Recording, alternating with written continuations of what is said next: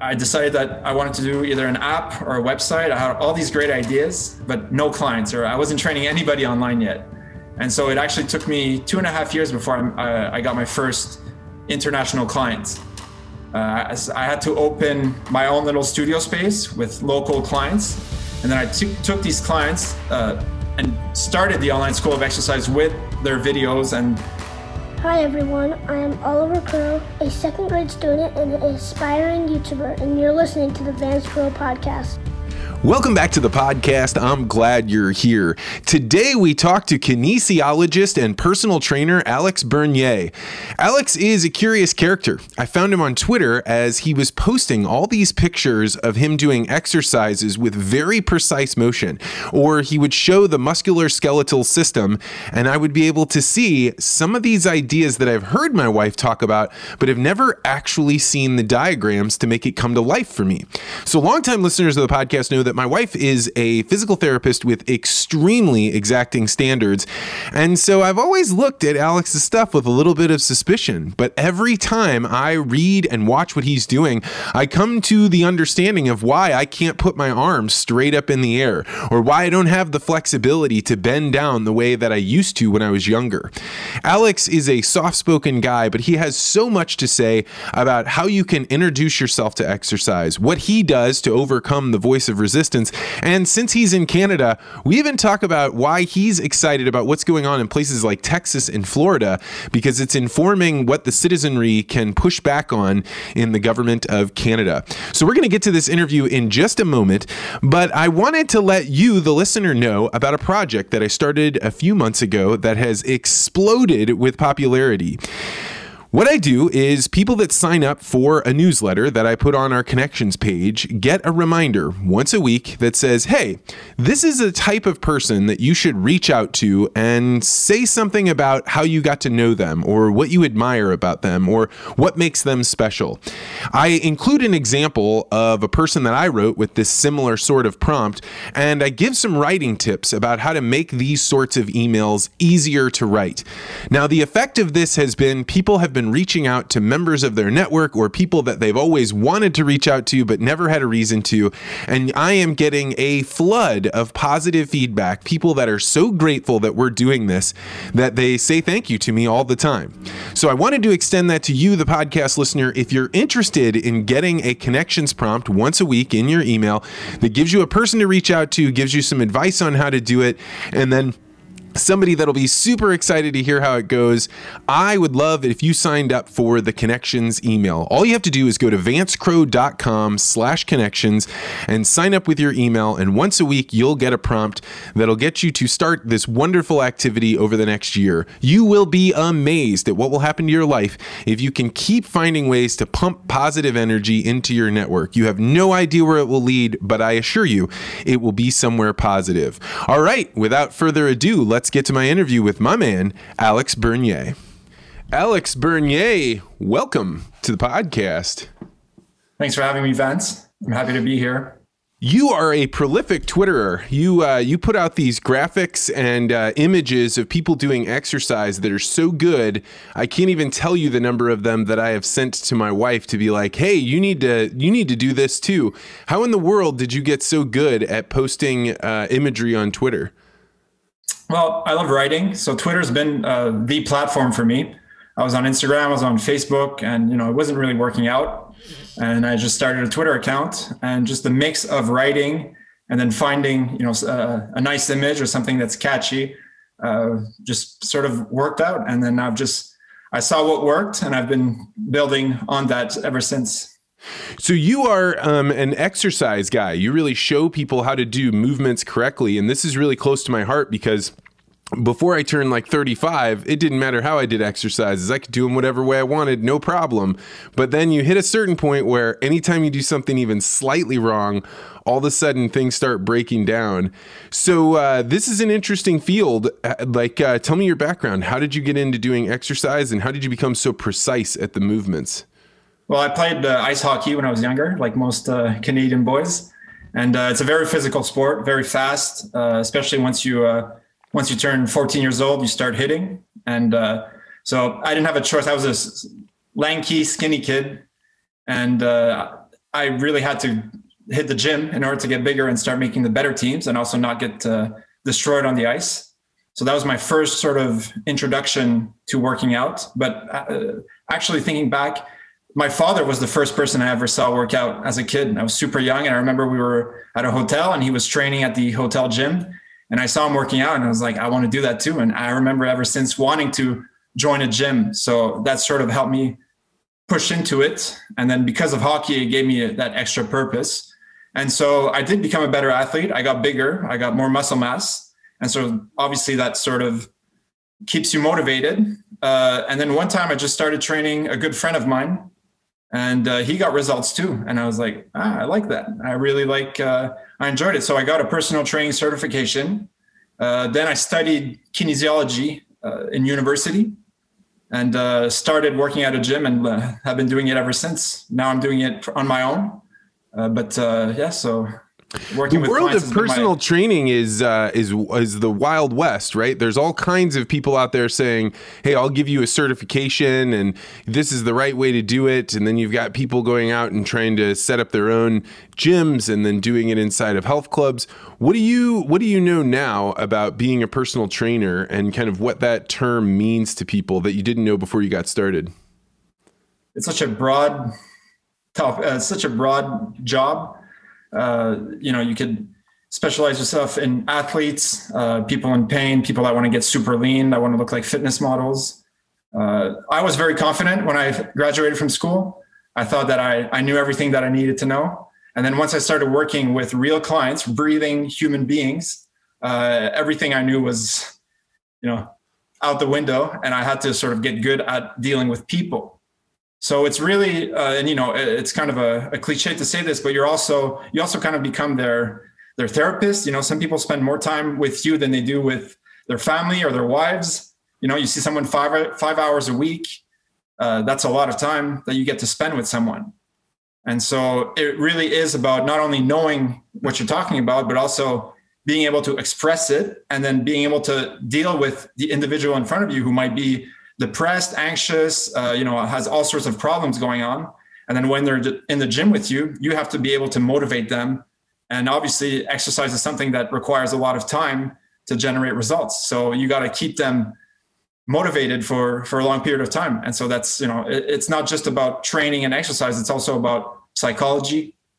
And it's just been such a a wild ride in terms of learning because I've had to sort of get good at so many different things, including business, including psychology, including uh, continue my knowledge on the human body and the brain.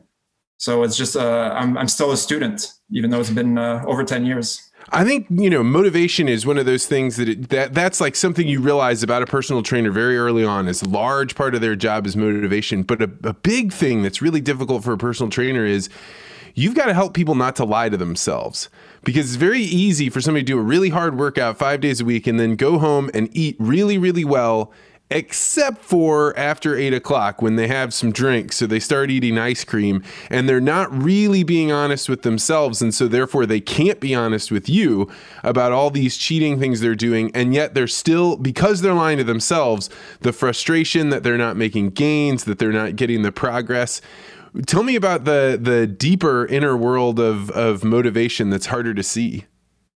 It's uh the responsibility is a little asymmetrical in the sense that my you know the success of my work with somebody depends on them doing a specific list of things right? And then like you said you know you start uh, you have a couple of drinks you'll have ice cream and, and, they're actually pretty honest about it. They'll tell you and almost laugh about it or sometimes they might not tell you and, and lie to you but uh, it's you know i have to become the person that motivates them to do all these things that they know are wrong for them uh, to, to do them less or to stop doing them at all if that's what they need.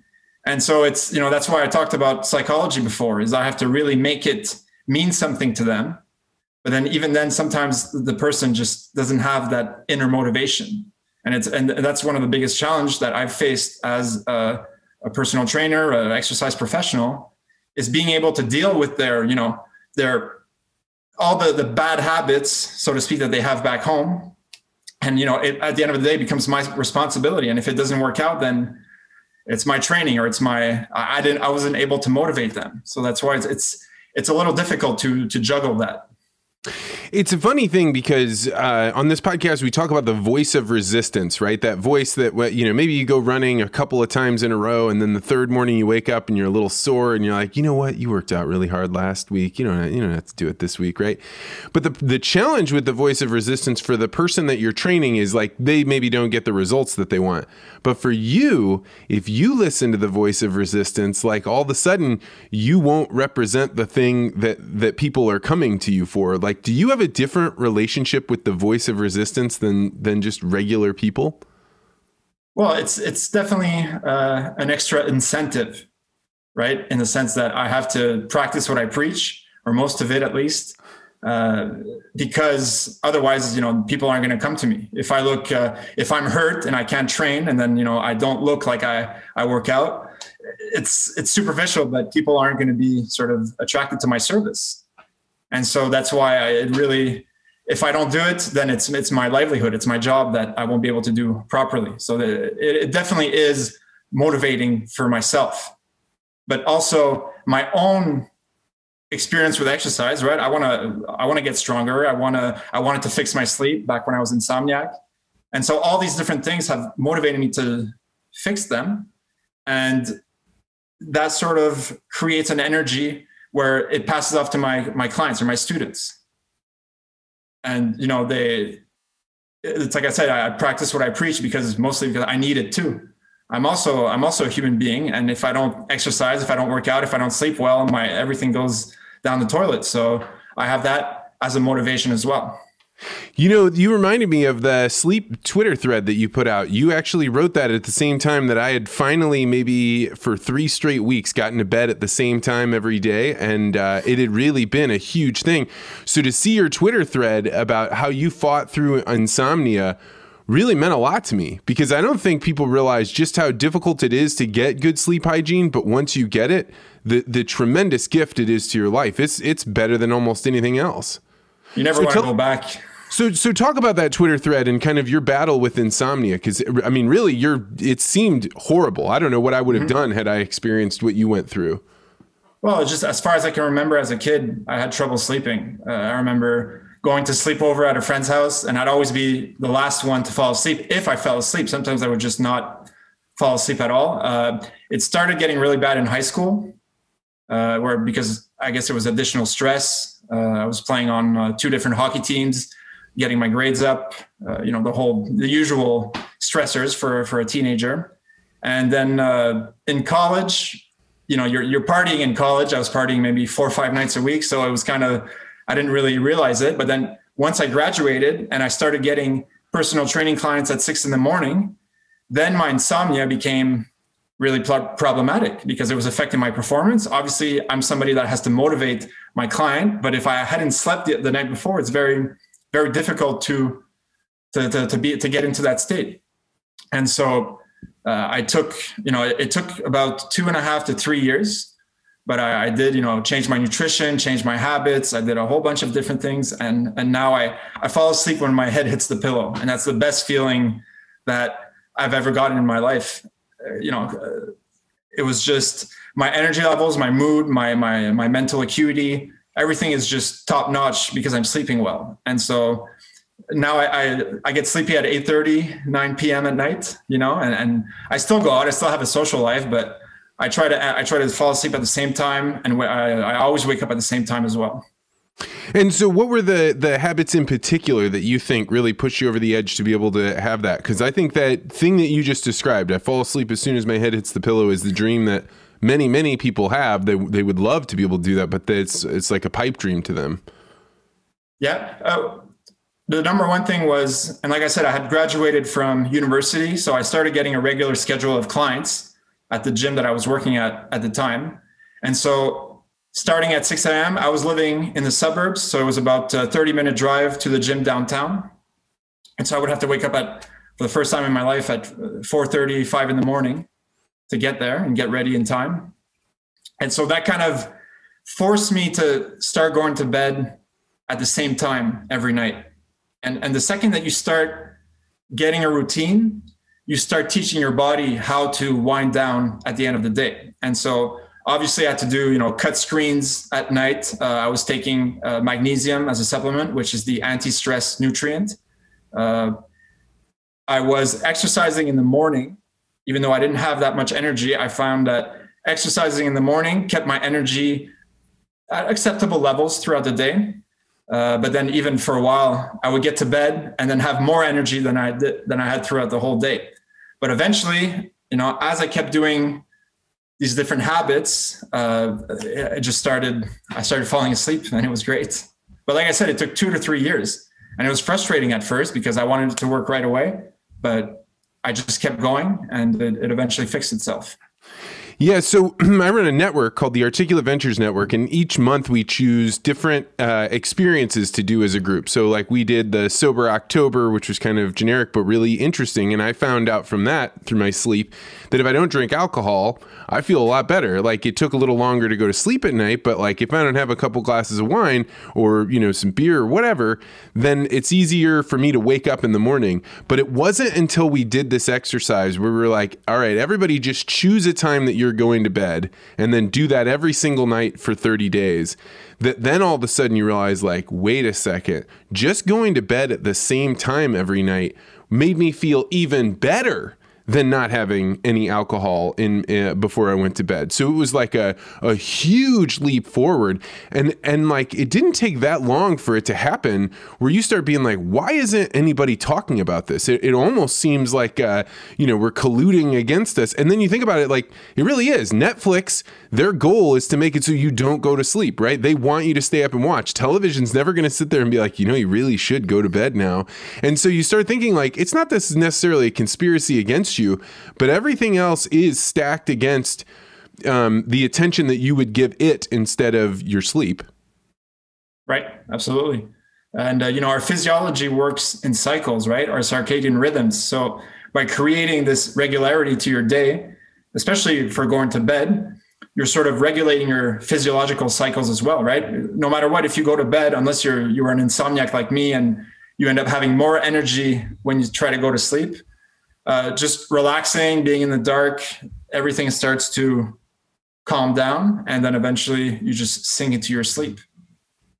Yeah, you know the in I don't know if they have this if it was in Canada where they would say people should count sheep, you know, jumping over. And I remember that that being like such a silly kind of roll your eyes, but when you think about it from the meditation perspective, to hold your mind on one thing for a hundred counts is nearly impossible. And if you really are focusing on that, it is a form of meditation. I was I was really surprised at the times because I had a friend one time say, "Oh, when I don't fall asleep, this is what I do is I count sheep." And I was like, "Ah, that's crap." But then you try like actually try and do it, and whatever you were whatever at least for me, the only thing that keeps me up now is if I'm stressing on something. If I'm like, "Oh, I can't figure out why that's not working," and I just keep rolling it over in my head I now I do the counting sheep thing and it actually genuinely works, which is a funny thing to learn. Well, it's like you said, meditation, right? You're focusing on one thing. Uh, meditation helped a lot. Uh, I only started meditating a bit later after I had fixed my sleep, but what it did is just improved the quality of my sleep uh, significantly. And it's also because uh, mindful meditation is a lot about breathing, right? And breathing is one of the central regulators of your body for every other function. And so by controlling your breathing, you indirectly access these different physiological functions, such as uh, attention, such as uh, switching to sleep mode. And so that helped me. Uh, I can't even say how much.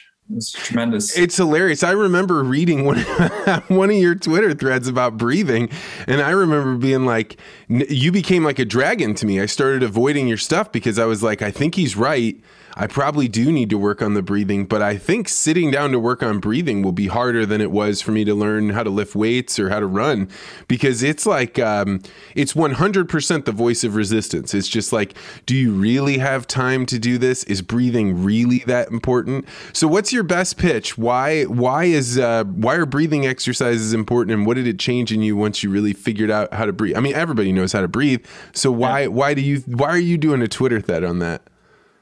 Well, because the the part of the brain that regulates and controls breathing is also the same part of the brain that controls all your other unconscious functions like heart rate, like uh, attention, posture, all these different things. And so, like I said, by by breathing, by doing focused breathing, you're stimulating that part of the brain.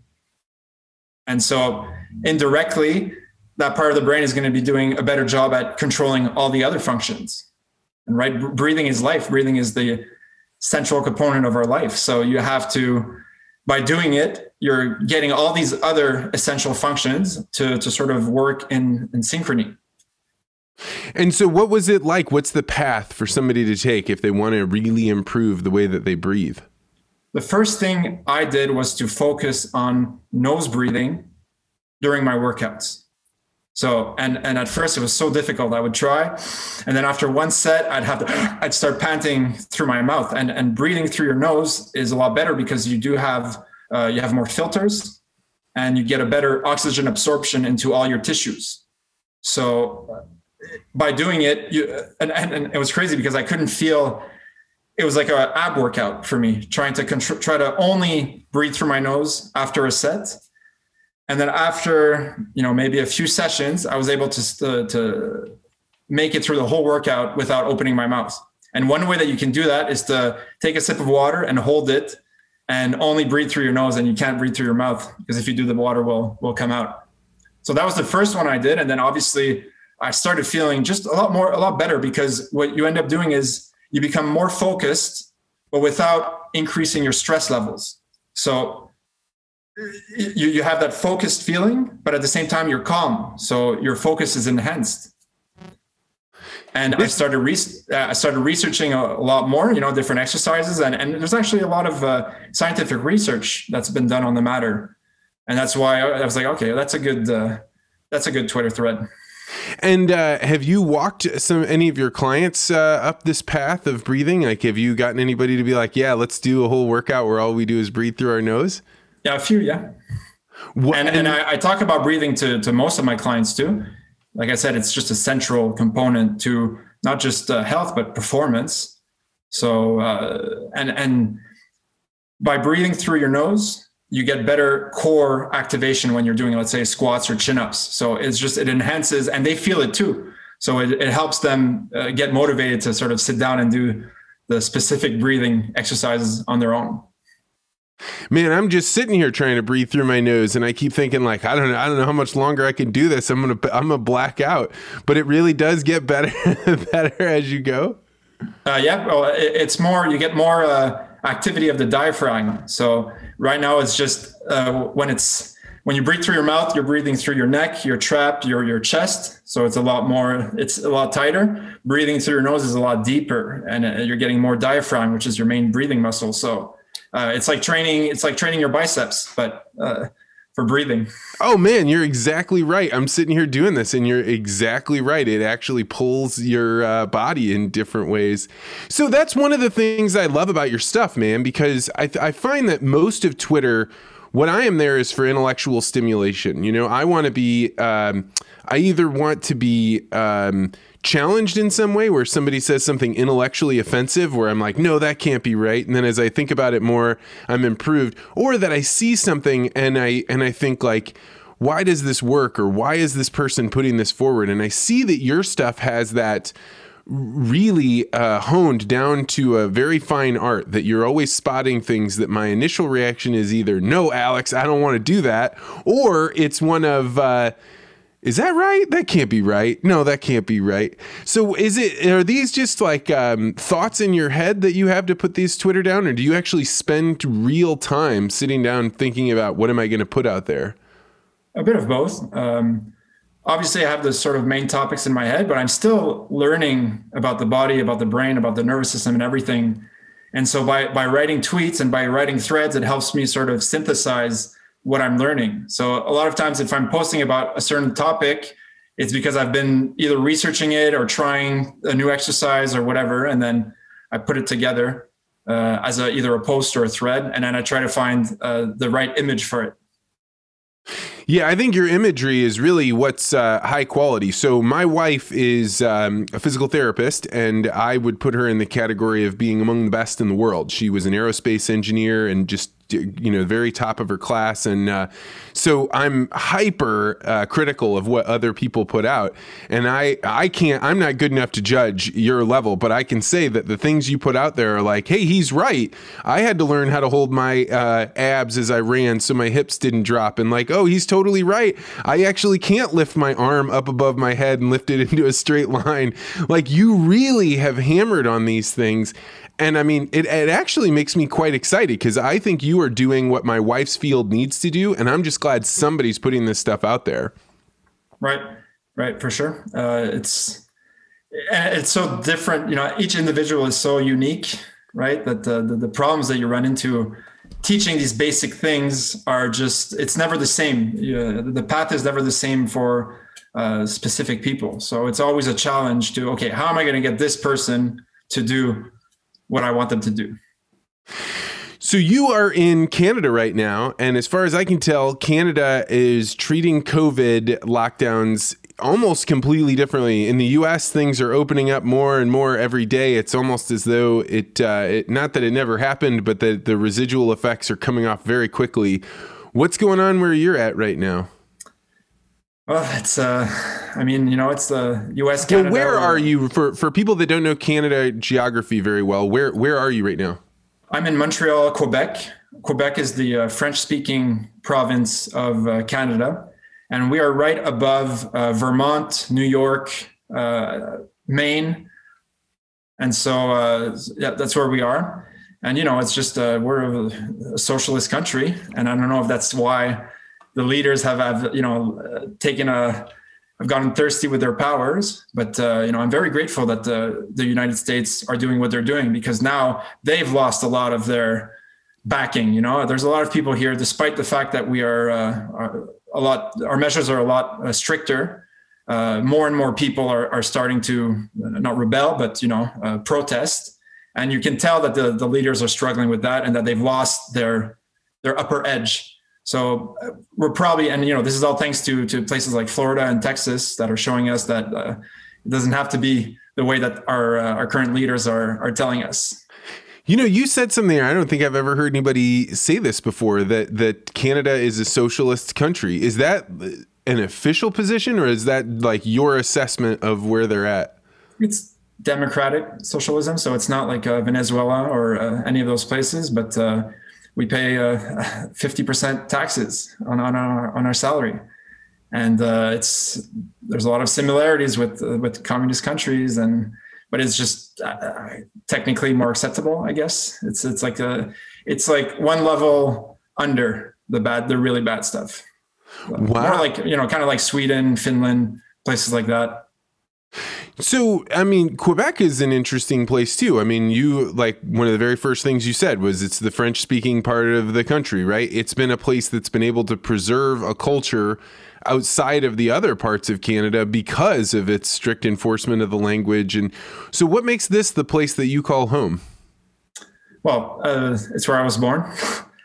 uh, other than that, I've you know I've been I lived in uh, in Dubai for a year and a half we start. I worked for a startup there. For we started. We started a gym over there, an athletic center. You started so I've been a gym in Dubai. I wasn't. I was the first. I was the first employee there. Okay. First trainer that was with the, the with the owners. So and so you know I got to see Dubai is like an accelerated uh, version of uh, you know in terms of business. There's just so much money out there that things happen a lot faster than they do, let's say, here in, in Canada. So uh, I, I, got to live in, in that kind of environment. And then I came back home because, you know, I had to, uh, I wanted to be with my family and, and I was helping all these people over there, but I wasn't helping the people closest to me. And so I wanted to, to be there for everyone. And, you know, it's, it's my home, but I'm, I, I would definitely, I, I love to travel and I always have. So I'm, and the fact that my, my business now, the online school of exercise can be done from anywhere. And I've, I've lived that over the last year. Uh, I have no problem with being, you know, uh, six months there or another six months there, and then, but always keeping, you know, it's really it's family that that keeps me here. It's that my my family and my my close friends are are all here. I want to get to the online school of exercise, but I before we leave the Dubai concept, like were people coming in in regular sports workout, or were you dealing with people in you know like chic shake outfits and and having to put away their robes and and things like that before they started working out? we had a lot of expat clients. So I had American clients, uh, uh, British, uh, from all over the world. But then we did have some some local clients, uh, and they come in their you know their white uh, their white suit, and then they change they get changed in normal fitness clothes. And um, we had one one woman that that would train with us, and then she would have. Uh, she, her head was covered, and uh, but she would she would be in like a, a training, you know, a training outfit, a training variation of their burqa. So so uh, when you came back to the U.S. or no, to Canada, sorry, what uh, is that when you started the online school of exercise? Yeah, well, it didn't work out with the with the startup. So I came home. You know, I went there expecting I'm going to live there for the rest of my life, make tons of money in Dubai, and then it didn't work out. And I came home a year and a half later, and I was like, you know what? I, I could. I want to start my own company now. I saw how it was done, and I also saw what it was like to open a gym, which had been my original career path, my my my dream, sort of speak that okay, I want to own my own gym. But then I saw what it was like to open a gym, and I just saw how many other gyms there were and what the competition was like. And you know, back then, social media fitness was starting. This was like early 2010, and I decided that I wanted to do either an app or a website. I had all these great ideas, but no clients, or I wasn't training anybody online yet. And so it actually took me two and a half years before I, uh, I got my first international clients. Uh, I had to open my own little studio space with local clients. And then I t- took these clients uh, and started the online school of exercise with their videos and, you know, the concept of it, of uh, them being able to get a program from me through my website is what started it all. And then eventually, you know, through Twitter, I made my first client from New York. And uh, now I have clients in India, Europe, uh, all over the map. It's, it's great. So let's talk about what an online school of exercise is there, because I think a lot of people picture a, P, a personal trainer as somebody that's like, "Come on, come on, lift it, go, go, go." Are you doing that with them?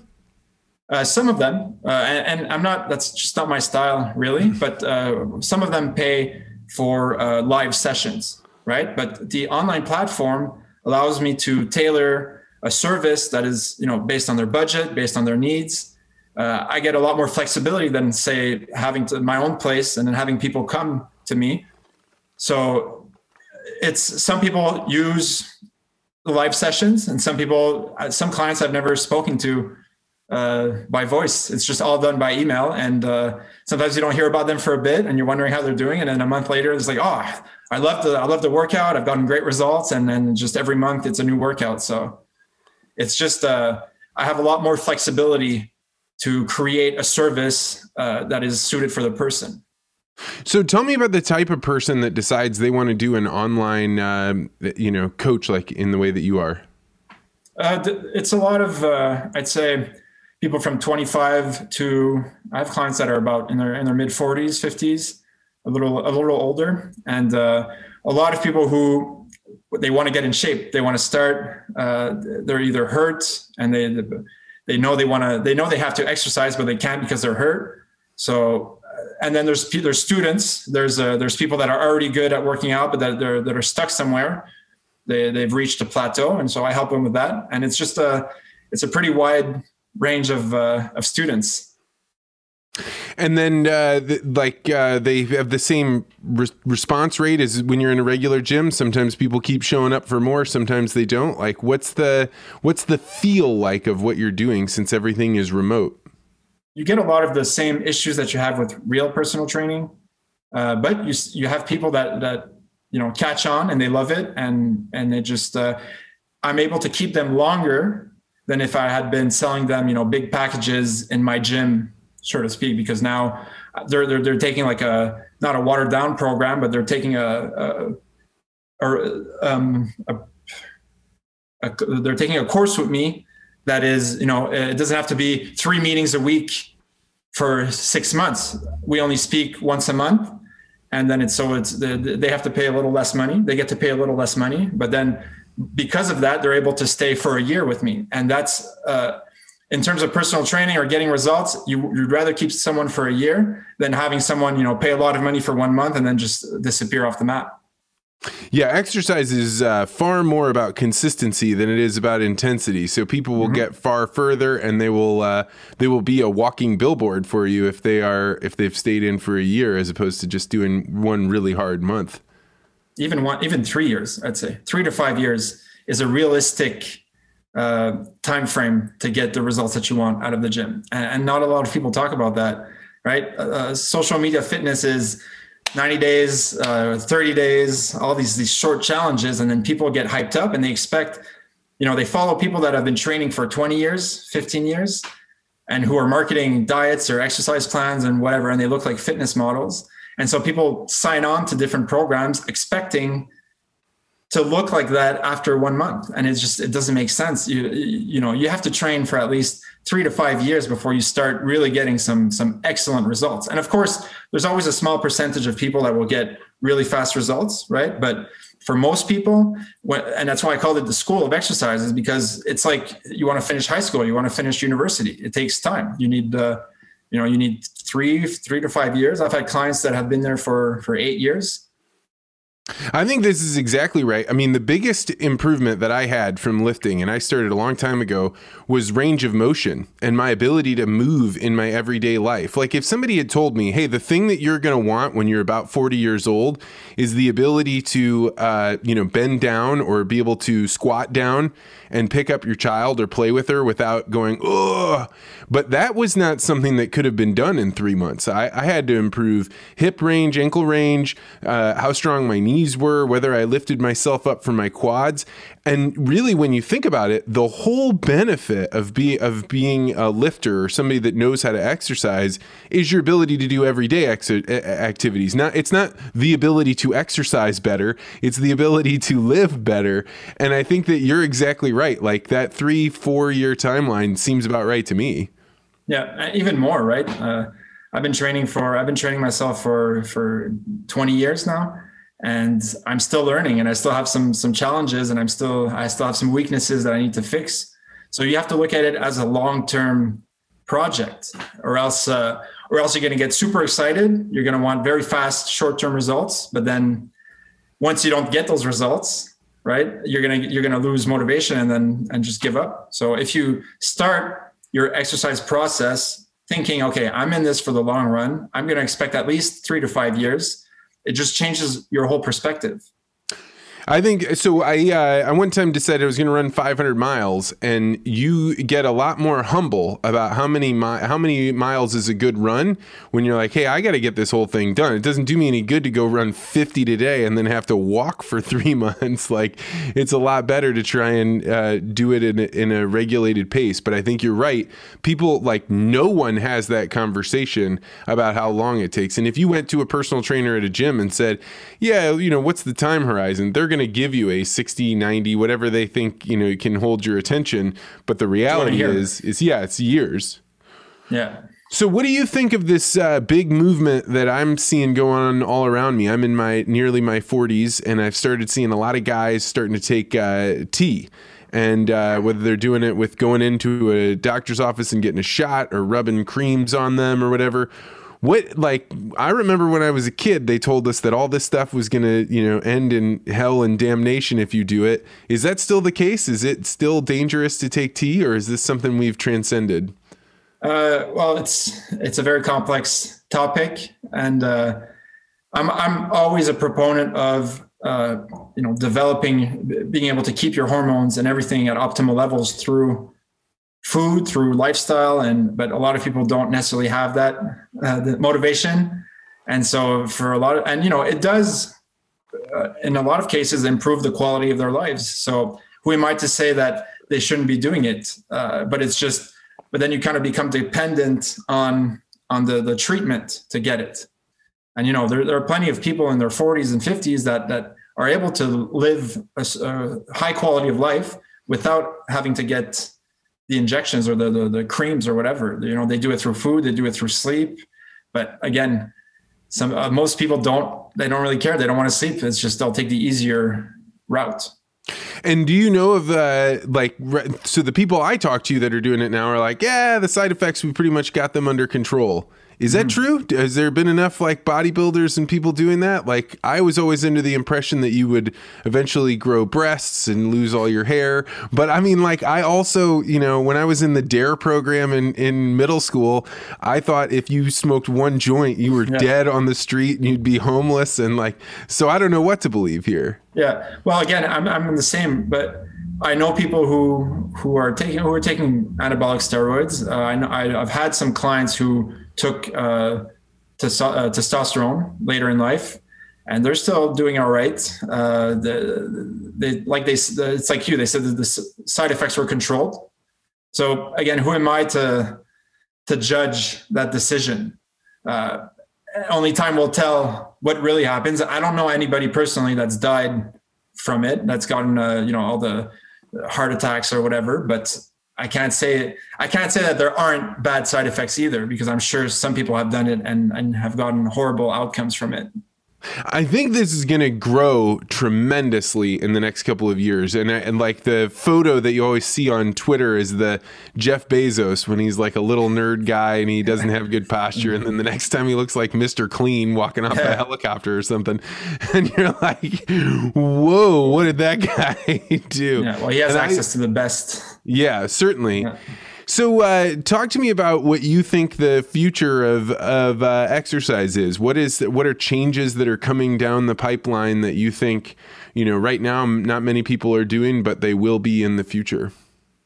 Well, home gyms uh, are going to be a big thing, and are already are over the last year. You know, uh, a lot of my clients had to adapt their situation where they were training in a gym, and then all of a sudden all the gyms were closed, so they had to start equipping their their homes and figure out the space. You know, some of my clients live in small apartments, others have plenty of space for a home gym. So a lot more people are going to be equipping either their garage or their what, a, a room in their house for you know, to, to- just in case something like that happens again. And that's something that COVID triggered.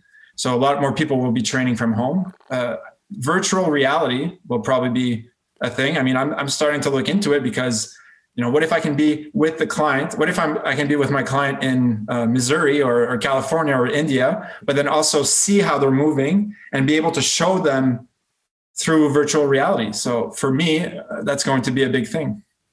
Yeah, I think VR is probably several years away from that being the the case, but I think you're right about it. Like, um, so what I did for a couple of months during COVID was uh, I'd work out my regular Monday through through Thursday, then Friday I would do a virtual reality exercise. So I would take a different program and and do it. So whether it was a boxing one or a running one, and uh, I I think that VR is not yet there with the exercise, like it's just like too cumbersome or too something. But there's no doubt in my mind that it will be far, far easier to get people to strap on their headset and go do a boxing match or a kickboxing match or you know some some other activity that uh, normally they would have to drag themselves to doing in front of like a two dimensional TV. So I definitely see where that is and and as far as like training and exercise being able to see a person like you being able to watch how their movement is going like is that ankle coming up off the ground or you know is that heel is that really stable i think that's going to be a game changer for you guys Yeah, of course. And, I, I'm already kind of doing that through Zoom, right? Where I can see exactly what's, you know, what's not working or what, which muscle isn't uh, activating. But virtual reality will just bring another dimension. Maybe they'll have some sort of suit on and I'll be able to see, okay, really see which muscles aren't working. And, and it's just, uh, it's going to be a, a space where the client and I can be sort of facing each other in this, uh, you know, face to face, but not through a computer. It's going to be through the, the, you know, the, the, the virtual reality environment. Yeah, I mean, and there's so much that can be done, like you were saying, right on Zoom, right? Somebody cycling, and you can look at their position and how their head is and where their arms are on their bike, and is that what's causing all their pain? There's just a lot, and we really went through a phase change with COVID because there were a lot of people that were like, "I'm sure I could do that, but I don't really know how, and I don't want to mess around with it." Now that's not even a part of people's thoughts. They've used it so much that it's ubiquitous in their lives. and uh, no, I definitely uh, it became a big part of my my regular life. And uh, at first, I had no idea how it was going to work out. I thought it was going to be a little weird not being with a person, but then there's just so much more that I don't need to be there to for maybe 95 percent of what I have to teach. So uh, it just worked out real, really fine. And I just, you know, through the chat, I send uh, instruction videos so they can they can see what I want exactly, and it's been uh, it's been great. And so, what is your exercise routine like? Uh, I do a lot. I'm into Olympic weightlifting now, so it's brought um, a little more of a sport aspect to it where I have, uh, but it's an individual sport, unlike hockey, which is you know you have teammates. Now it's me, it's me against me, and uh, so everything I do revolves around increasing the weight for the different uh, Olympic lifts. And so I do that about maybe four or five times a week, and uh, it's fun. It's uh, you know I was into bodybuilding, and I, I still do love it, and I still have bodybuilding components into my my routine but uh, I do a lot more snatches and, and power cleans and stuff like that. So if a guy like you, you know, you have all your movements down correctly and you're working on them, and um, do you still hate leg day? No, I love it. But my legs are my legs are the, are the strongest, my strongest uh, body parts. Yeah, but I don't I don't hate any uh, any workout days really well, you must see people that hate leg day and and have like a, a, why is that? Why why is it that people have such a strong aversion to leg day? Few people train them, right? And they're such big muscles that when they do train them, they feel it. You know, the the, the glutes, the quads, the hamstrings, they're just big, powerful muscles that for a lot of people who sit all day long, these muscles get even weaker over time. And so, you know, the moment that they train them through a full range of motion, uh, they're going to feel it. I had a client that felt it for five days after, after the workout. But once they do get stronger, then they start to love it a bit more because, you know, if your legs are stronger, life becomes a lot easier. Everything in life is easier. And you just feel it in the way that you stand or when you walk, you have a more powerful stride.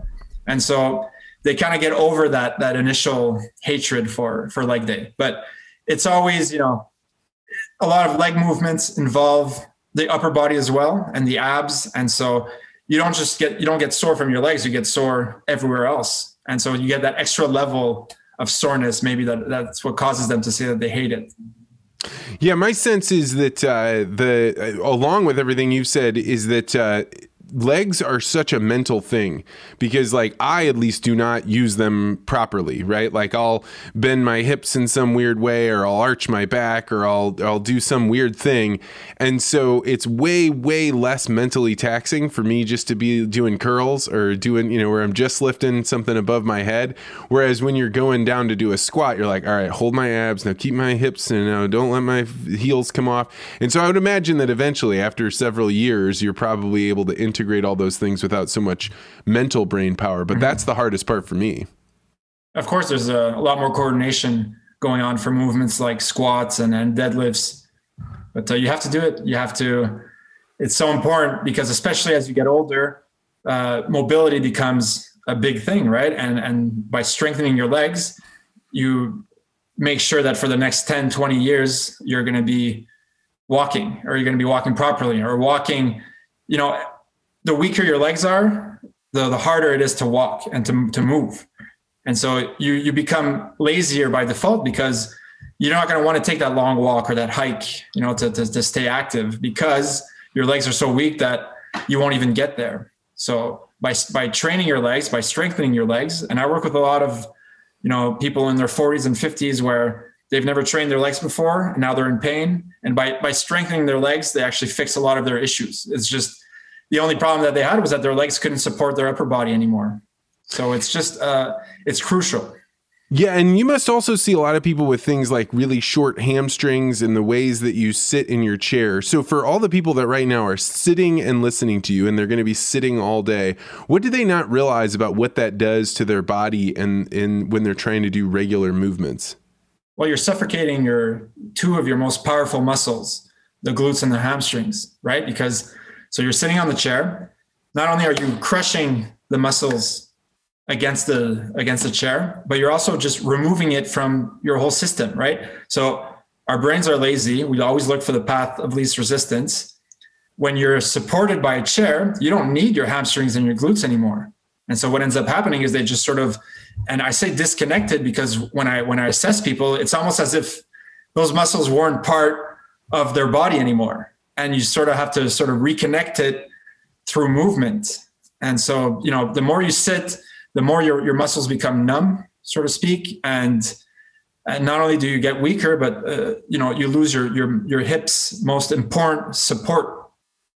And, uh, it just uh, you know you, you might get away with it for when you're 30s even maybe in your mid mid 40s but at some point it's going to catch up to you yeah, you always pay for the cheating that you do. Like the way that I sit in my chair and like if I'm not finding a way to actually sit down on the on the bone in the proper way, it just never works.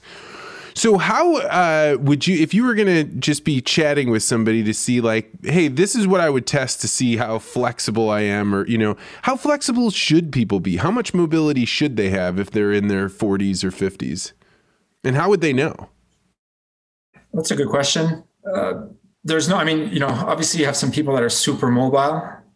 Uh, you don't need to get to that level. You just need, I'd say a good metric is you should be able to sit comfortably in a deep squat position. That's probably the basic hip mobility, just overall mobility that you need. So, can you stay at the bottom of a squat and stay there for a minute? You know, a lot of people can't. A lot of people they can't even get into that bottom deep squat. Or once they do, it's very uncomfortable, or and they start twitching, and they, they have to. They, some of them fall over or almost fall over and so that's when you know that there's a they're at a critical point where their hips are going to be super tight very soon. Oh, that's a really good one. That's that's actually something I'll try as soon as we get done here to see how flexible I am. That's that's pretty good. Yeah. And I've seen so many different things happen when people try to, to hold a position. It's uh but you know, once they do get better and once they do get more comfortable, just overall they feel much better. So if somebody was saying, "Hey, I've decided I want to start trying to make some changes in my life. I don't need to be 100 pounds lighter. I just want to lose 20 pounds and I just want to feel better." What's the path that they should get on to to try and make that a reality? Start with walks, regular walks. See if you can do, you know, uh, three times 20 minutes in a week. Right, just a simple walk around your neighborhood if you can. So not everybody can do it necessarily, but uh, and then if you're able to you know to to maintain that habit if you're able to get it three times a week then you can start thinking about exercise. But a walk in itself is very refreshing for the mind. It's very good for the body. It's a very good basic movement.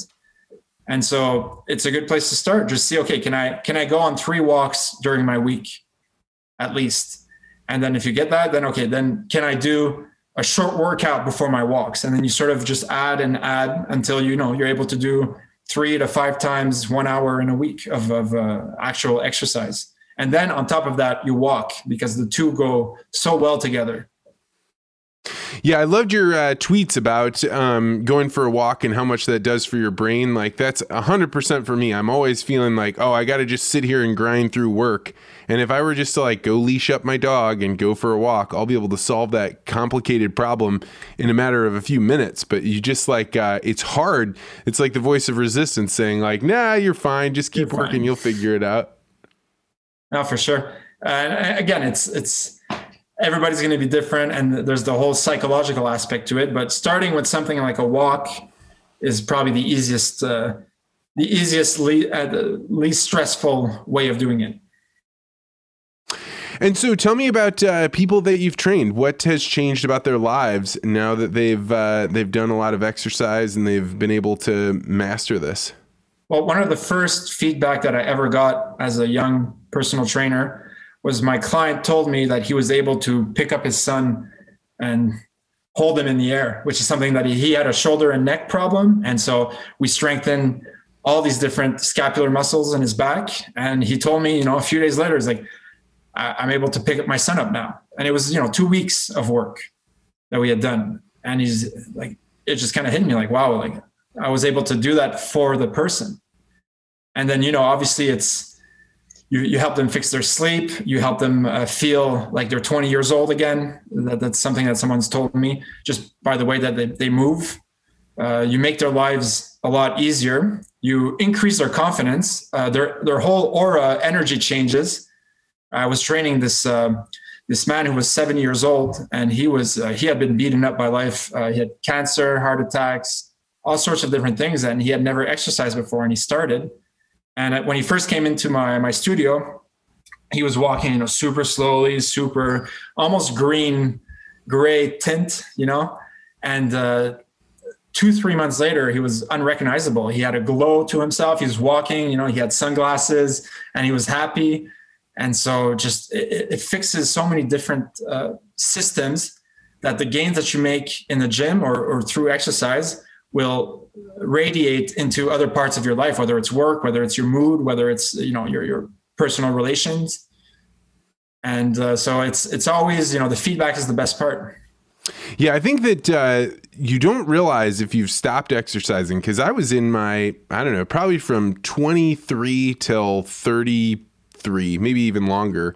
I didn't exercise at all. And you eventually hit this point where it's your baseline. You think, like, I am not capable of feeling better than this. Like it's just it's not possible. I'm just mm-hmm. I'm just tired or I'm just da da da. And then once you start exercising, you realize like, oh my gosh, I don't ever want to go back. And it doesn't mean that you don't have backslides. Everybody does. You have a kid, you have holidays, you have things that happen. But like once you know that your baseline is not feeling crappy or sore all the time, it's it's uh, it becomes. Not, I, I wish it was an addiction, but it's not because it, that would mean that it was easy. But it definitely is something where you you know what you're missing when it's not there now.